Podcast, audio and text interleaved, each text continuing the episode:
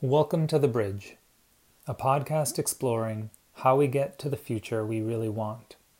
My name is Jared Michaels. I am a Zen priest, a psychotherapist, and a longtime student of this bridge. I am thrilled to be here with my friend and colleague Chris Searles and our guests as we try to build this bridge together.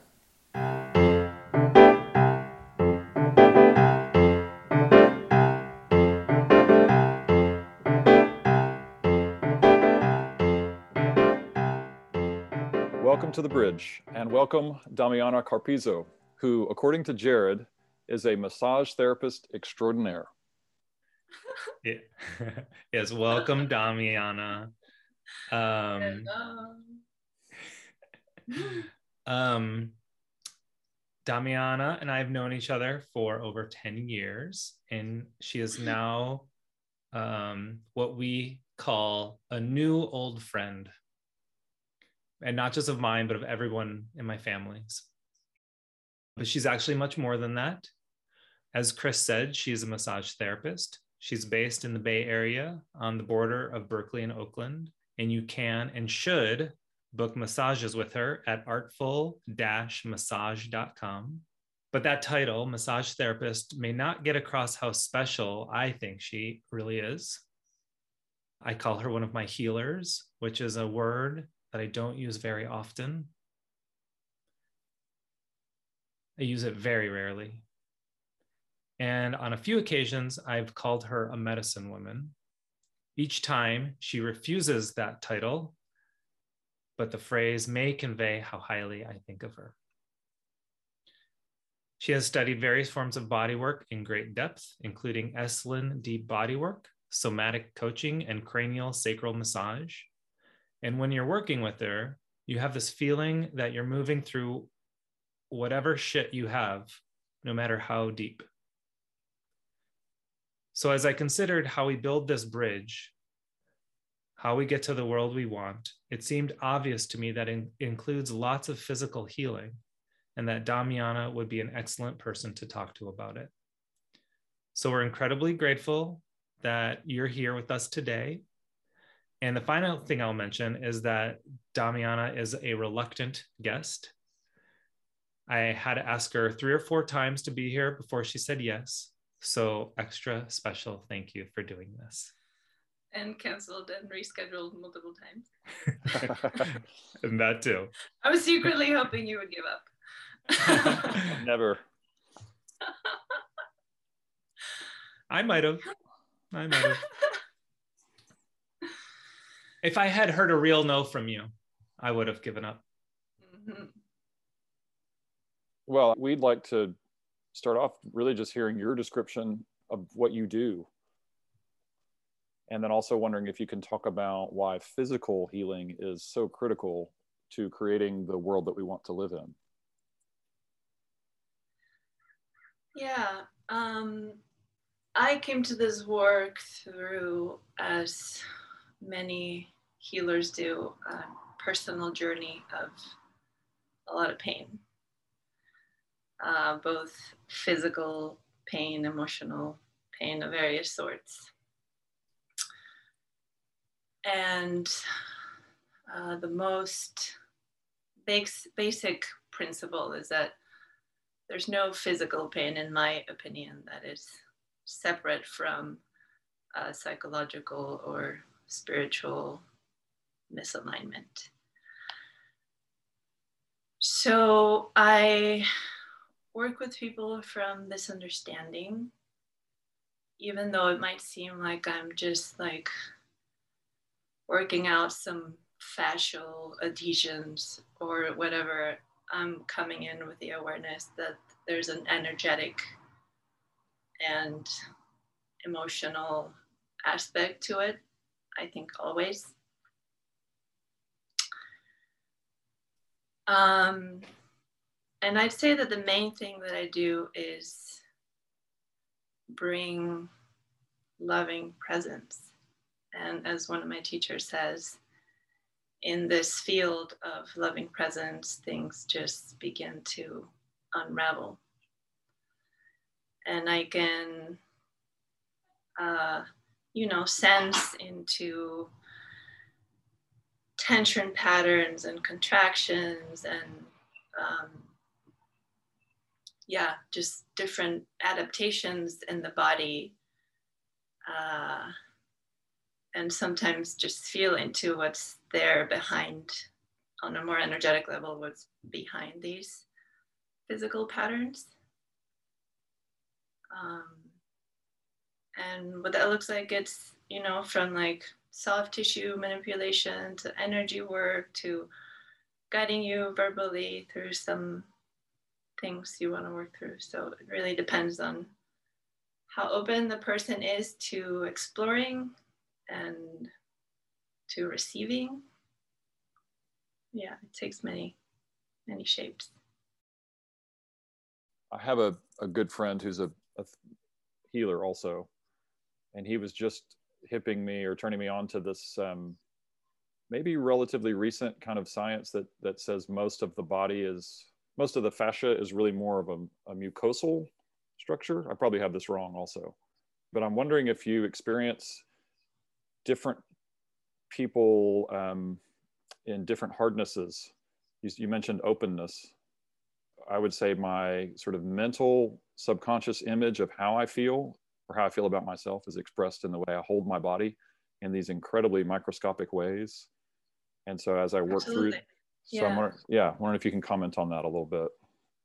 Yeah, I'll say a little bit about fascia. Um, more than mucosal, so it's the um, soft tissue running throughout all your body into every cell through every organ and it even i read goes down into entwines into the dna strand so mm. it's like a very much like net that we can see and then it it goes down into very like literally essence of our biology right and the thing about this fascia is that it's made out of collagen. Collagen molecules are very, very uh, malleable. This is where the maybe mucosal image comes from. So again, it can be really hard and actually bones are fascia, but they're encrusted with minerals, but they're still just this fascial network solidified.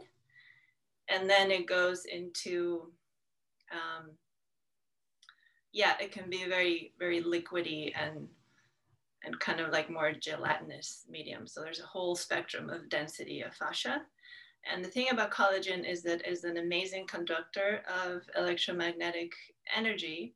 So the way that chi and life force and electromagnetic energy and um, in more like sciencey terms called piezoelectricity moves through our body is very much through this fascial system. It's also connected to the meridian system and the way that these fascial trains are um, kind of where the energy flows uh, in the body. And what was your question? Yeah, so it can be very densified.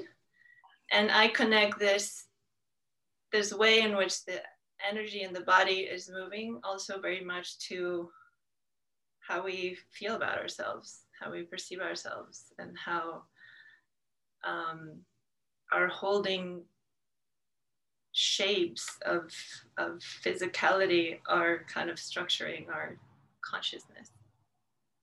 That makes sense. It does make sense.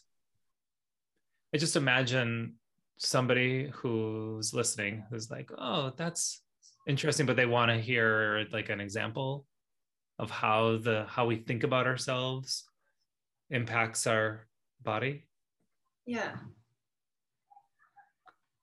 Jared, I know that you have a lot going on on your left side uh-huh.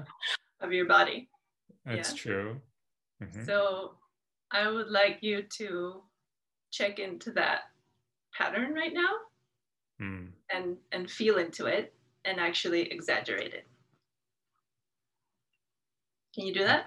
I can. I'm just I've just never I've never done um this work. I've never done this work publicly. Yeah, yeah, yeah, yeah, yeah. I'm also just. Hey, I'm doing it too. I have a left side issue. I'm okay. I'm, i want both I'll of you to you. just like really zone into your pattern of discomfort and contraction. and and like exaggerate it mentally and physically. Yeah? Are you doing it? I am. And now just tell me um, what's your story of yourself in this place?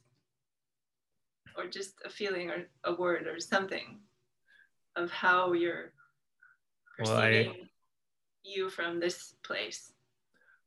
I'll just say that I read an article this morning about the um, this uh, South American South Native American elder and who said that the the earth is tired mother earth is tired and it resonated this with with this part of me i'm realizing right now like i'm tired mm. yeah yeah i would I, for me i would say weak and overwhelmed which is similar to tired yeah yeah there's some overwhelm in there yeah. And so, how are you relating to your body, and how are you relating to your mind, and how are you relating to the world around you from a place of depletion and weakness, and uh-huh. right? And also, you know, um, uh, antagonism. You know, I'm like going. I'm like, okay, deal with that later, so that I could just be present, quote, present for this conversation. Yeah. the problem is that then most people just deal with it later always and mm-hmm. so they mm-hmm. never deal with like, it mm-hmm. decades later right yeah until it becomes chronic and you're i don't know develop some sort of unbearable thing or disease or yeah. yeah all right well that was a good and surprising example I'm glad when I don't have to answer. Yet.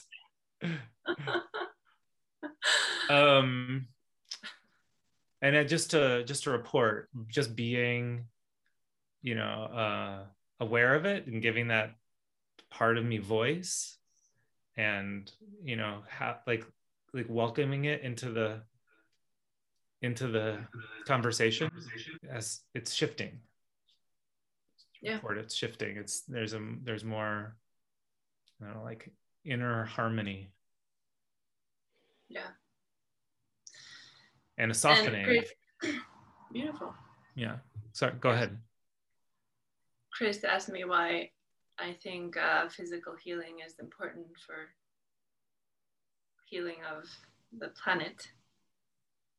Um, i think on one level, if we are really connected to our bodies, then we are more connected to the awareness that we are the earth, you know, that um, all the minerals in our bodies come from the soil and the energy comes from the food and the sun and all the water in our bodies also came from the ocean and the rivers and the we're not really separate from it. So if we're caring for ourselves from this awareness, we're inherently caring for life sustaining environment. And um, yeah, beautiful. On a, on a more maybe like esoteric level, I think that um, we can become more in tune with this inherent intelligence that's the origin of all life systems and maybe non-living systems as well and that it's the force behind behind nature really and that we are nature and that when we can tap into that in our body because that's where form is coming out of then we can just connect to that also outside of our body.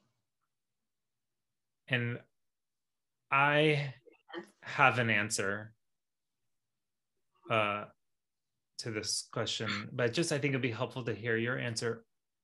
How does how is that that awareness? How is that you know tapping into that awareness um, beneficial for the world? Um, the awareness of the inherent intelligence and everything. Mm-hmm. mm-hmm. I think we just realize that we're not really separate. I think that's where interrelatedness and er, interconnectedness, and that we're just this one form of this expression of everything else that exists. I'll just then add from this place, I think our actions are are are in harmony with with this with this truth. Yeah. Which is a big deal. You know, it's like instead of deal. yeah like we'll we'll we'll we'll what we create will be in in harmony with everything instead of you know um what the opposite I, I have a thought to throw in, although No, I don't want to take the train onto a different track or anything. But um, also, to me, what you're talking about, Damiana, is um, just probably a relanguaging of everything you guys have each kind of said. But this idea of um, you know reconnecting because you remove the barriers, you're removing the pain that you're obsessed with. There's there's different ways that we become self-centered in a in a bad Mhm. way and like i love i love when you said caring for ourselves this is a you know paraphrase caring for ourselves is uh, innately about caring for the environment but some people could take that and think oh great so i should get that you know all those materialist things that make me feel like i'm taking good care of myself. And what you're talking about is an actual relationship with your physical body caring for that part of Mhm. the self. And and if you're someone which probably each of us has been or is now who's carrying and, and everyone does through life is is carrying physical pain it's it's like being a, an egomaniac in a way. You can't stop thinking about it. You know you can't stop thinking about yourself. And so you'll never find that harmony because you're not able to connect. You're not as open. You're not as soft. Yeah. and um, it occurred to me jared when you know after we kind of put it out there that we both have these uh, physical things that make us feel tired and and so forth that's part of the construct as well as you know of of this physical manifestation is the overwhelm piece of it is like f- so close to fear you know you just like it's like depression. You just can't deal anymore because there's too many things happening at once. And so you you know you fragment yourself. You you disconnect try to get into a whatever a nice internet connection on your phone in a dark room where no one can bother you and you can watch movies all day long or whatever it is and, and not deal with how you actually physically feel. So i just see all of these kinds of different approaches to the same idea of unburdening yourself so that you can reconnect to this i would say miracle of a temporary existence you know Yeah. to be sort of what we're talking about here and i think it's so amazing that you said that I didn't expect you to say that that way. I, I, I um, yeah, I, I really relate to um, this from a, a few levels. So I'm, I'm happy to hear you introduce those things as the foundation of what's happening. Thank you for sharing that. and i i just um trust that that that that will be responded to like throughout the rest of the conversation Yeah. you uh once told me this story uh that that really stuck with me and um uh i think you might know that's influenced me a lot as a therapist myself it was about a memorial service for one of your teachers. During this service it i don't know if you heard about it or it just sank in. How much this teacher taught you about defenses? He helped you get that. In order to work through them you really need to honor them. Hmm it rings a bell? Mhm. So i was wondering um, if you could talk a little bit about how to skillfully work with defenses and before you respond i would like to share a totally unoriginal observation that as we become adults we tend to become defended and I believe that the more we return to authenticity and vulnerability, the better activists we become. Um, so, so to me, this question is really important. Yeah.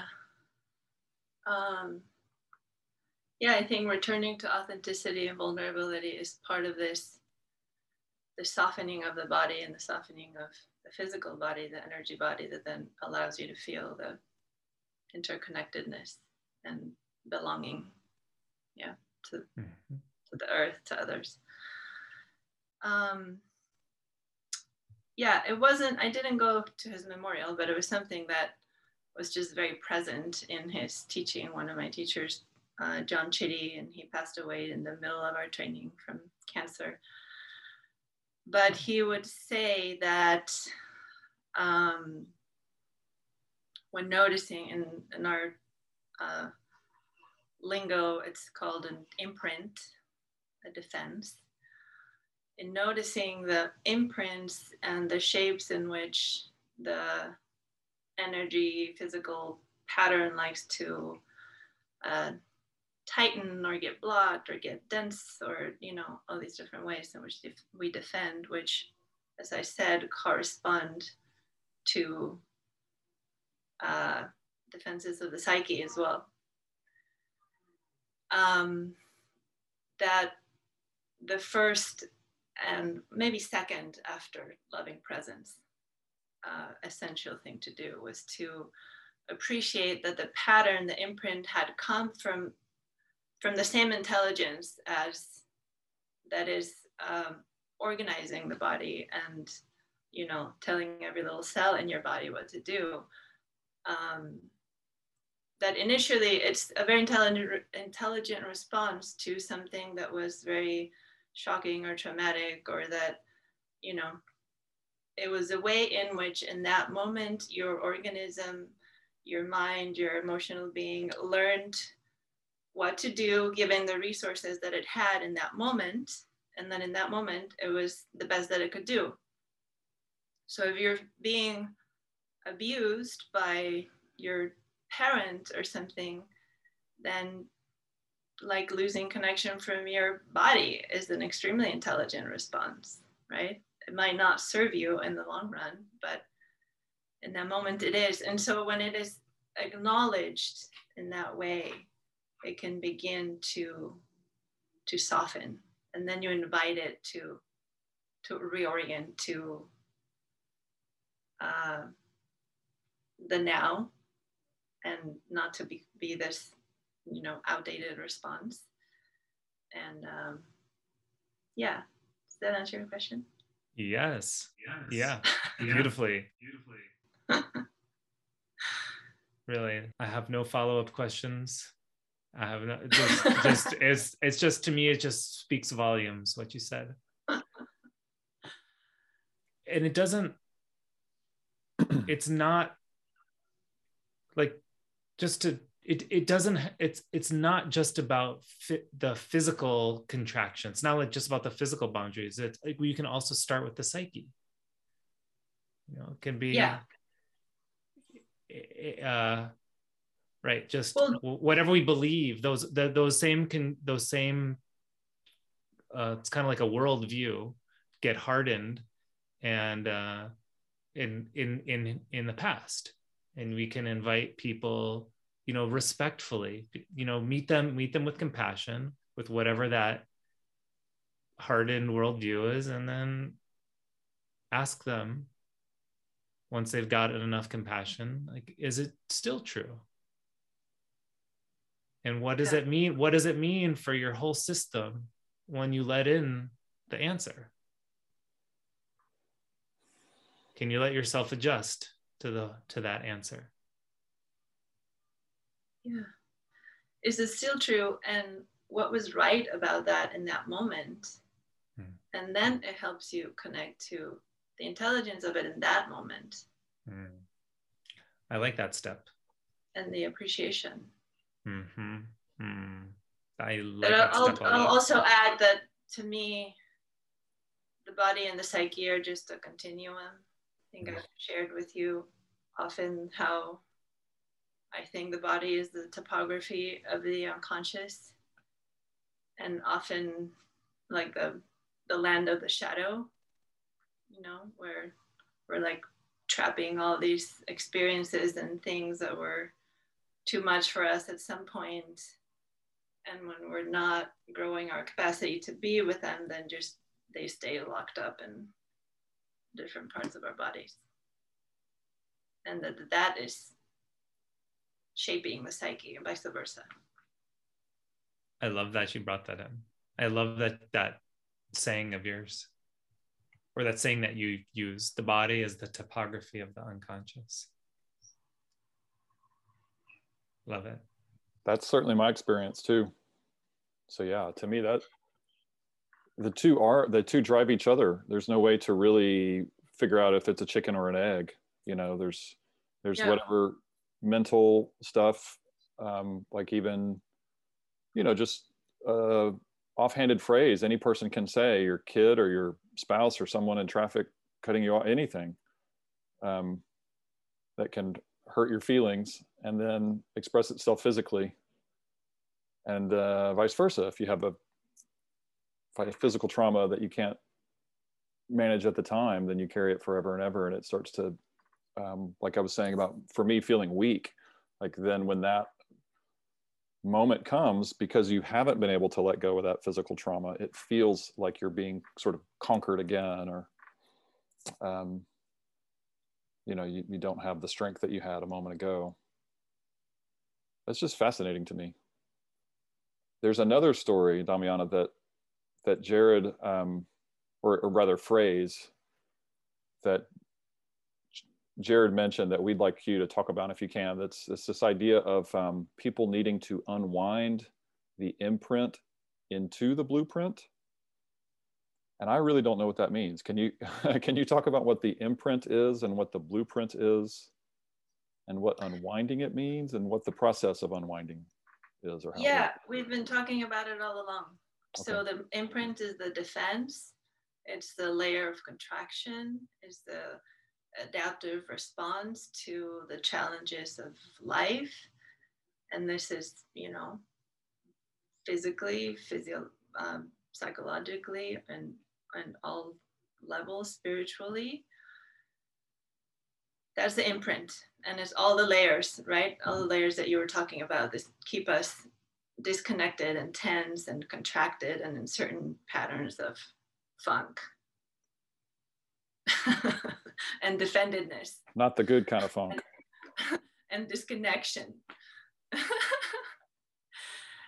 and the imprint, the blueprint, the blueprint is the, I'd say, the pulsation, the flow, the ways in which the organizing and the energy of genesis of life is moving through the body and moving through all living things.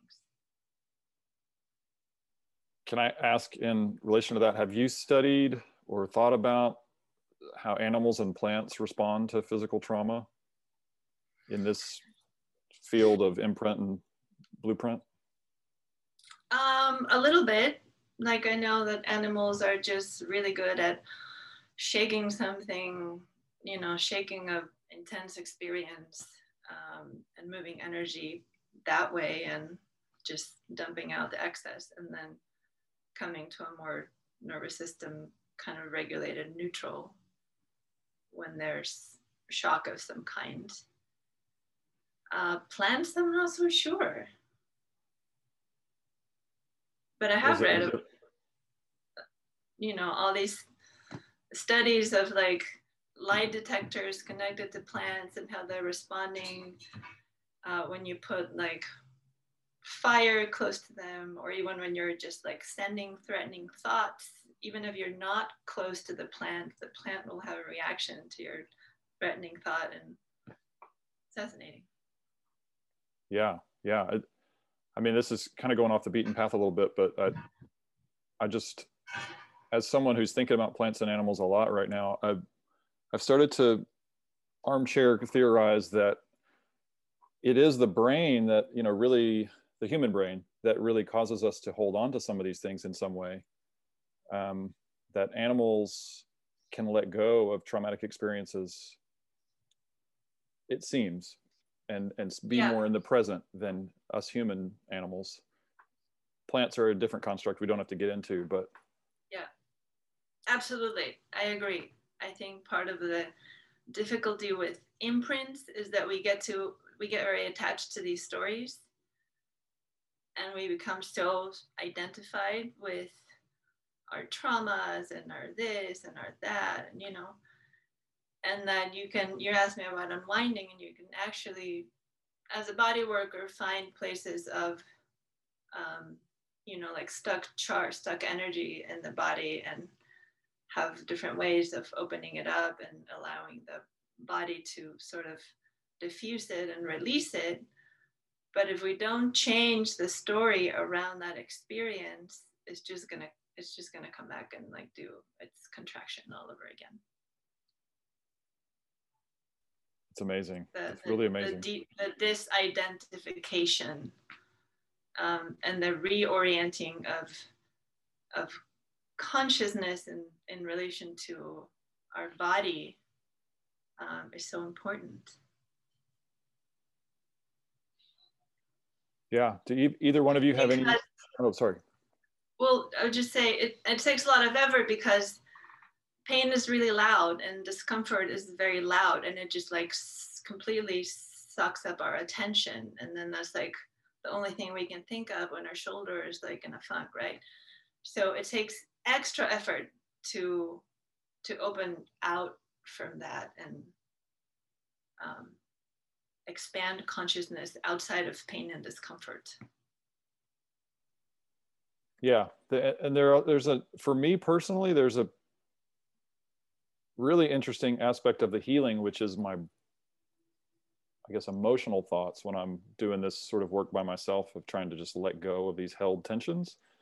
My brain is telling me you can't possibly do that the whole time. That's the way it is. Like it's fixed, and um, and then yet, for me, the process is like focusing on a this stuff in my left shoulder or whatever. And if I can sort of pinpoint like a body worker mentally where it is and sort of breathe it out a little bit, it will go away. It's like a pouring water on salt or a sugar cube or Mhm. something. It just dissolves.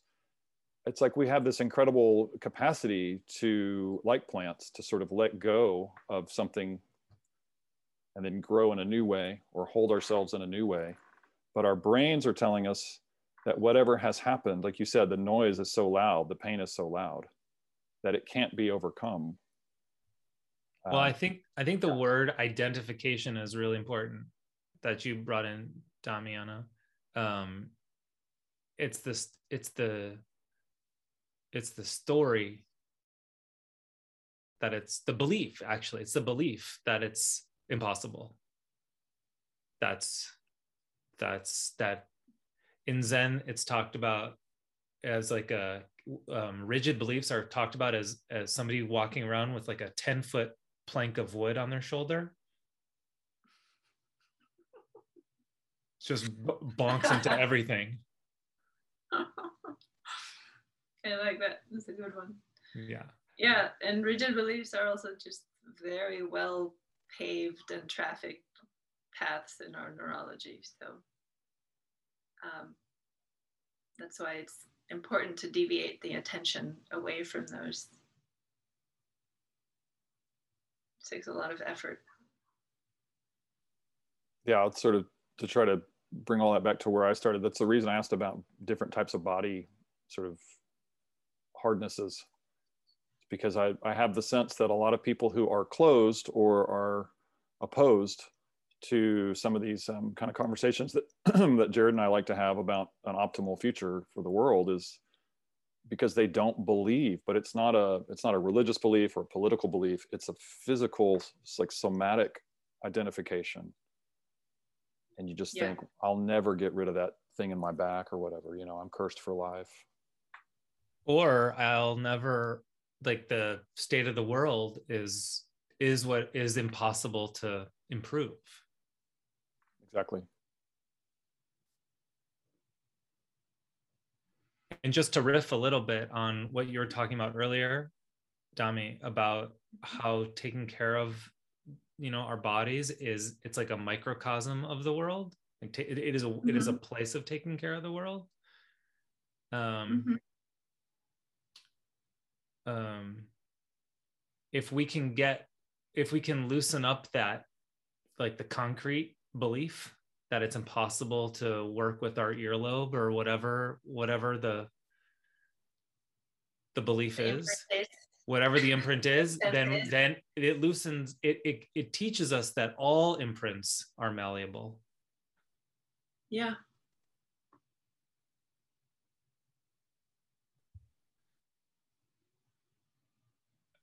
Is this a good um place to to ask you another question Yeah. Sure. all right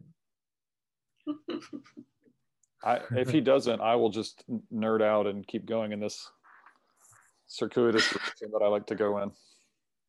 Either way. well i'm gonna ask i don't i don't mind you nerding out It's i more fun than, than I anticipated. oh how about that Got to update the blueprint or the imprint. yeah For sure. so um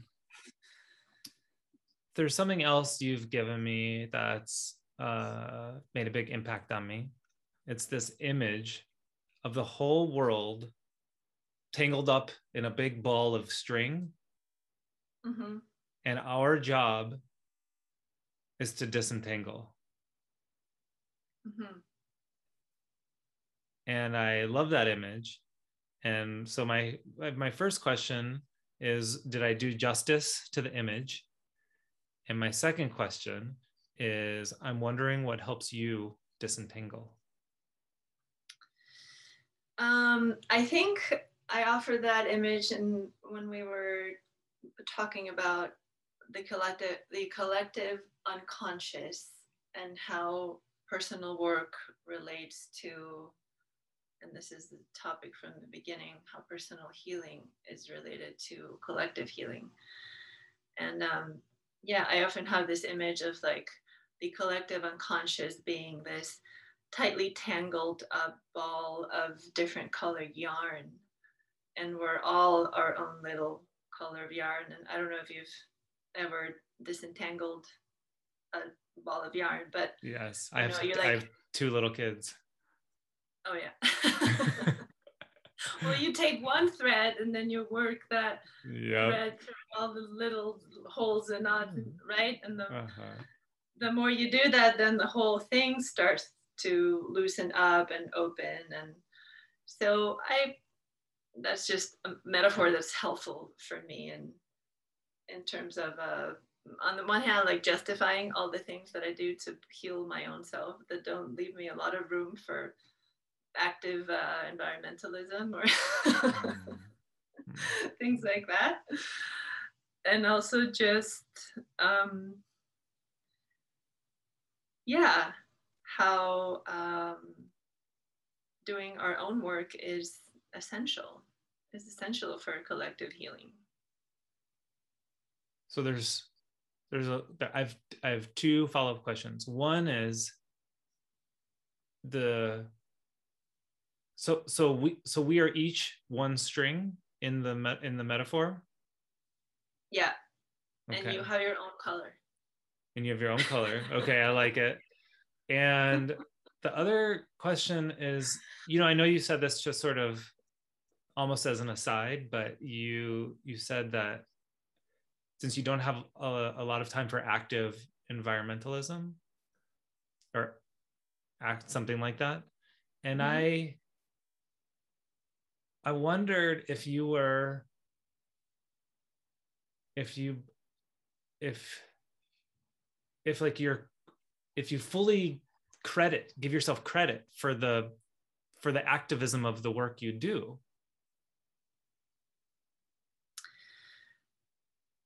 Uh, yes, yes, I do. you just you just contrast it to you know like you know more traditional activism that, that's what you meant That's what I meant. yeah i see and also to the very uh, kind of uh, widely accepted idea that pers- doing personal work is selfish I see. and to like narrow and like why does it matter if you're working on your own psyche when you're not fighting for the watersheds or you know You're saying it doesn't both matter.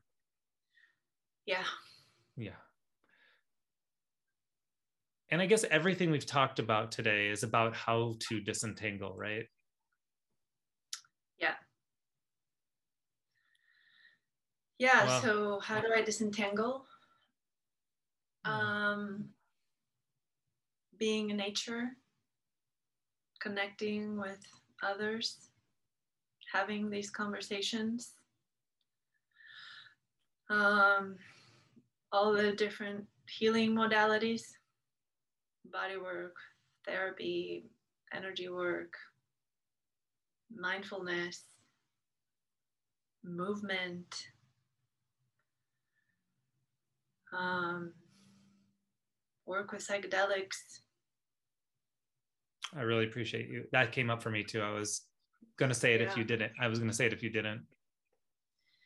yeah the thing about i think one of the reasons why this kinds of psychedelic psychedelic therapy are like blooming right now is that it's it's so effective in facilitating the unwinding and the opening of the body and uh, shifting consciousness shifting consciousness from a very somatic place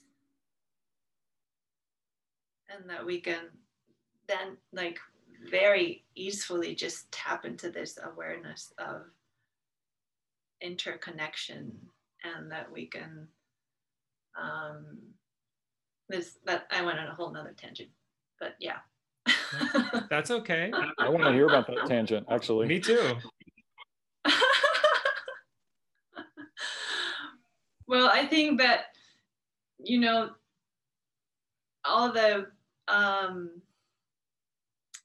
there are many subtle ways of disentangling and working with psychedelics. Is a completely non-subtle way and that we're so layered and contracted and wound up that these uh, things substances medicines spirit medicines that are more intense in their effect are just so important for how blocked up we are in these times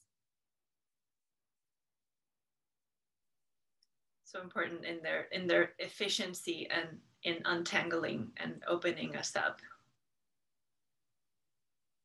I I don't think it's an accident that we're, you know, uh, close. It seems to rescheduling um, a psilocybin and um, MDMA. Say that again. You I don't think- accident that That we're close. The you know, there's all these uh, studies that the or rescheduling. That's like a professional terminology, maybe. that's a that's professional terminology. Yes. Yeah, each Legal. each each each Legal. uh, not Changing the legal, status not, of it. Right, right. Yeah. Well, legal Yeah, from legal a with a standpoint. prescription, you know, with the prescription and under certain uh, certain circumstances, Yeah, you know. it's getting coming off the blacklist onto the therapy therapy list. Yes. Yeah, yeah, yeah. That's it's it's a it's going to be scheduled differently. That's what that means. Yeah. So, something that is probably also very armchair, but um, substantial to me is, and not to be too much of a nature lover, although I am, but um, we all are we all are. The so a couple of threads that you guys can comment on um, the the sort of psychedelics, which is maybe not even the best word when you're talking about this in a rescheduled context, because I always think of psychedelics, I think of the '60s and you know a different kind of association with the experience, but um, that uh, most of the the rituals that are being explored right now, or the practices rather that are be, being explored right now, are about kind of going to these shamanistic places, right? Not about doing acid, as it were, and tripping, but about getting into a a sweat lodge type of you know nature-based context and I'm so I don't know if this is right or not. I, I'm kind of asking you both: Is that how these therapies are being executed or carried out? And then also, the reason I think that's so significant is because when you're talking about somatic wisdom, maybe in, in each of our bodies, because I do feel like the body is a smarter processor than the brain for me personally. Um, that the the somatic truth, as it were, is this same thing that you see. Like the very first thing you mentioned, Damiana, was that you go to nature. You know, you, you go into nature to unravel or unwind. And for me, what that's about is that there is sort of ultimate truth in nature. And you can get away from the the baggage that is in the human world and just look at a, a leaf on a tree or something be like that leaf only knows how to do you know that truth of what it's doing right now it's not there's no games here this is all real so anyway i'm, I'm just wondering if if there is a practice of going into nature for these um, trips and and healing experiences or if it's sort of in the office on the couch that they're taking place. And and if you and likewise if you guys connect it to the somatic truth the truth in nature if all that is working together i'm very bad at asking questions with a question mark at the end by the way i just sort of like to throw things out for comment but does that resonate with either one of you yeah yeah um uh, Dami, you're welcome to jump in. Um, but if not, I'm I'm happy to start. Start. Okay. Uh, I don't think either of us can speak for like medicine work, for psychedelic work. It's so there's so many. Um, there's such a big underground. There's uh, where where you know the it ranges from you know still like party party it's happening in parties and totally un uh, microdosing and uh, uh, not, uh, not not carefully. No, no, I, I, would say in those settings it's probably macro dose, big big doses. Um, and there's there is a microdosing movement, um, which is uh, you know just like a little bit of LSD or a little bit of a psilocybin. Um, that's usually done just in like while while we're living our regular lives um and then there's this uh then there's a lot there is a lot of uh nature based work being done. There's a lot of work being done um in clinics. You know there's a lot of uh, uh there are a lot of studies happening under the FDA um and uh uh, with so anyway lots of lots of variation. Yeah um, all the ways group ceremonies indoors outdoors mm-hmm. um, personal journey rooms one-on-one with one therapist um, yeah mm-hmm. there's all expressions happening okay and yeah. then i also i also heard in your question chris uh, uh, you know curiosity it was it's a not quite clear to me but curiosity about about why being in nature is so useful and i uh i don't know if if um you're you want to you want to take that one dami? Um, well what i thought of immediately was this a, a passage from Michael Pollan's new book where he's uh, talking about his experience on one of his experiences on mescaline, and he's uh, surprised in that there's substance, and mescaline is an active ingredient in peyote and San Pedro. And he's like, I was it was not your usual psychedelic experience where you're like off somewhere meeting aliens or seeing all these colorful things or in some kind of fascinating part of your psyche he's like it's it's a medicine of opening the doors of your perception to this reality and to how incredible it is and to how and that if we were in that state where our our consciousness is open to what is here now that we'd be so completely enthralled and in awe of the tiniest little flower and leaf and you know he um yeah we we didn't we wouldn't we wouldn't get anything done. He's like we'd just be in perpetual awe of what is here. And i know this is very uh un-american of me but i think that would be a good thing. Yeah me too.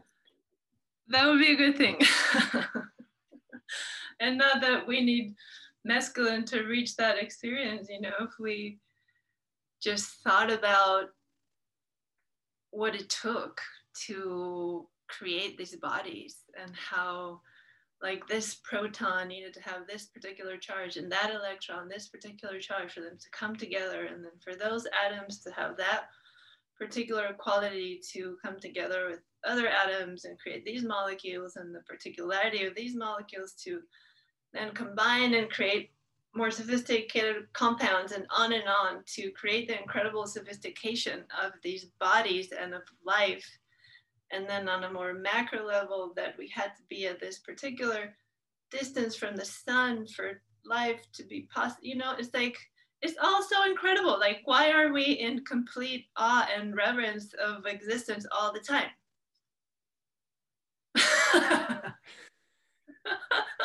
yes. My question as well.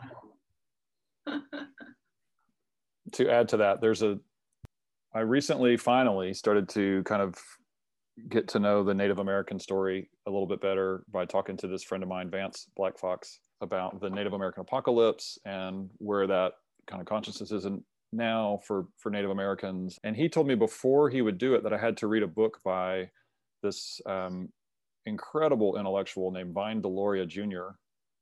And he talks about, Vine talks about how the American government and the American culture looked at Native peoples 200 years ago, 100 years ago, et cetera, and thought they were incompetent because they didn't work all the time. They didn't tear down their forests to put in tobacco fields or factories, or they just thought that these people didn't know what they were missing the you know what opportunity they were they were missing by basically spending time hanging out together spending time with their families spending time in connectedness to all of these miracles of existence. And um, you know it's just a it's a an interesting kind of schism between the story of the white dominant european then american conquest of the world and this reality of an indigenous culture that we still have uh, that is sort of in, living in the space that you're talking about how amazing it is to be here at all and appreciating that so i mean I, I think we can we can integrate the two we have to also but i also think that this somatic self-knowledge is is the way that i'm getting there um, mm. like hearing that. Yeah, so I think that's the way it's going to be for a lot of people. I, you know, I'm just integrating what you what you just said.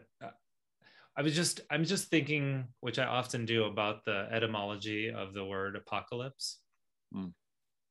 which means to reveal or uncover. And I I believe it's you know that we're interconnected, that we're that that that and we and we and it's being uncovered not just mentally but somatically. And i think that the that the the pain of the world is teaching us it's it's sort of catalyzing us to to to do this work faster. So i'm just i'm just wondering how, like how that's working on on people. How is the pain of the world you know speeding this up i don't know if either of you have a, any thoughts about that but um you don't have to i could just, just keep wondering Um, you're wondering how the pain of the world is speeding this up. Yes. This coming back to interconnectedness and and what? Yeah, the the the the I'm just trying to understand your question. yeah yeah to to interconnectedness to to awareness of of of you know what what you are of what I what of of uh I would I would call it our true relationship with the world.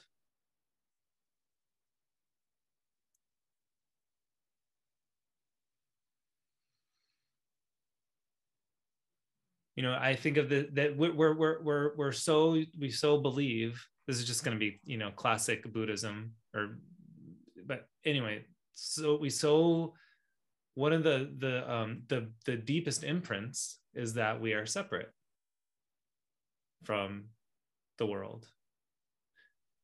And and yet that's painful. And it's oh it's very painful because it's not true. So i'm just wondering how the pain of the you know the collective pain which is increasing like pretty rapidly you know due to the wildfires and covid and immigration all sorts of you know difficult difficult things. Um is is is is like is is is this is the like is are is something being revealed or uncovered for us? Like is this be is that actually is this happening now? And it like how, how is the how is the pain of the world like actually aiding this process? Yeah. Well, pain is the urgency behind motivation and action, a big part of the urgency. And uh, I remember when I was in a period of a lot of intense personal pain and like had a hard time coming out of that, that I was like, okay, there are there are two possibilities. There are three possibilities. I either jump off a bridge, or I completely numb and become a some kind of substance addict or i do the work that i need to do to heal and come back to wholeness. So i think we all are going to go in one of those possibilities and hopefully the latter for most humans i pray. I pray too. I would like to add a fourth possibility that we turn toward fundamentalism. Hmm. Not the not a good possibility, but a real one. that's um, what you said damiana i think is maybe a good bridge if you will to the the final question here um, so kind of the main reason well the first main reason we're doing this podcast is because we like to ask, ask each guest what the future looks like what the world looks like if we get get it right as it were. So what does an optimal future look like to you in this context of what we're talking about? And if if we transformed our culture in all the right ways how might we as individuals and as a society take care of our bodies and ourselves?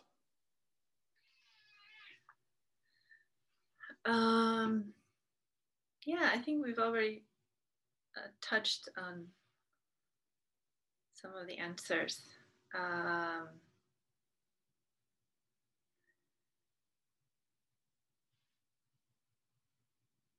harmony, harmony, walking on this planet, knowing that life is a gift and that embodiment is a gift and as one of my yoga teachers used to say, the earth, the universe has gone through all this trouble for centuries and millennia to create you in this form right now. And that's the gift. And if we get it right, but you know, I don't think it's I don't think it's that complicated. I think that just walking being on this planet connected to the sacredness of life and the gift of living in this body that's so such a sophisticated instrument that allows us to hug and taste and move and think and speak. It's coming back to the awe, to the awe of what we have now, and that, and also to, um, yeah, the gratitude for it. I love that. I love it too. I love it too. And I just just think um well first of all I I saw us walking around knowing like that what you were talking about with uh that Michael Pollan story like walking around really appreciating like smelling the roses Mhm. and being amazed by the roses. And being amazed by everything. I just i i uh by you know our lives. I just saw this which i often have in these conversations maybe every time but i see so this we're calling this podcast the bridge and i see like uh it's like some of the some of the bricks on the bridge like light up and like take us the whole way across. And i see them lighting up as you're talking about this. Um yeah. And and the other thing i just want to say is that i'm so grateful you said yes. You said yes. And you enjoyed it. What's that? I actually did. yeah. What would you say before I, that I had a little just add on story to your please. smelling the roses. Yeah. That um, I had this client that had a very weird type of liver cancer, and sometimes it would he'd be totally fine, and then at some point something would activate, and if he didn't get treatment, like incredibly sophisticated treatment, within a certain number of hours, he would just die, and he had to like fly to Germany to get this treatment right away because it wasn't accessible in this country. So it was a very dramatic situation like that.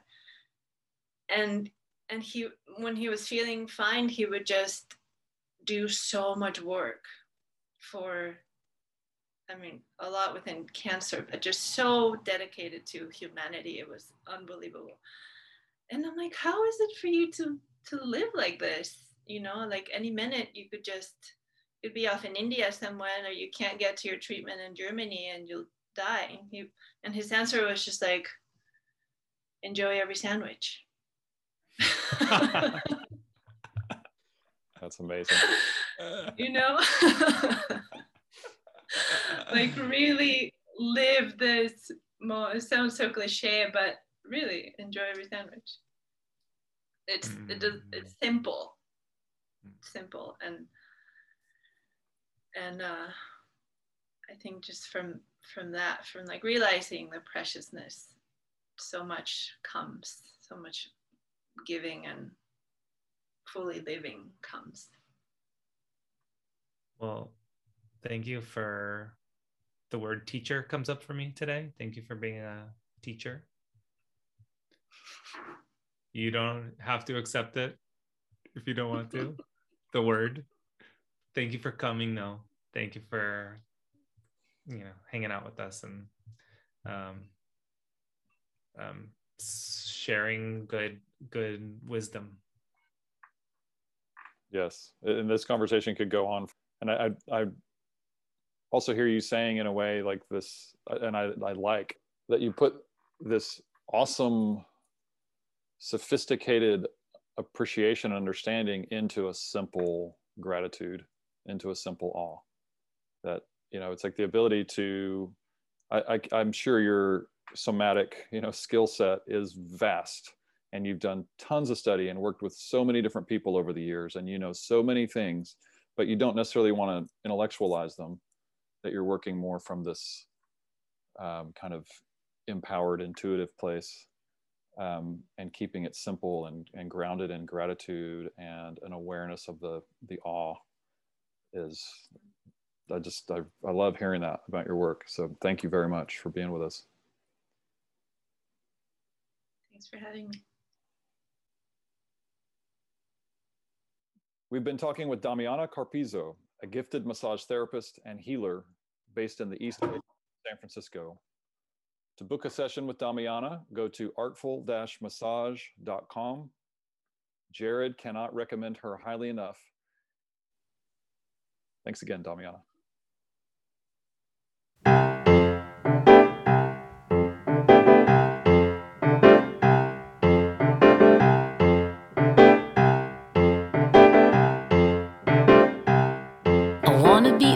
So I can tame my monkey mind. I wanna be a monkey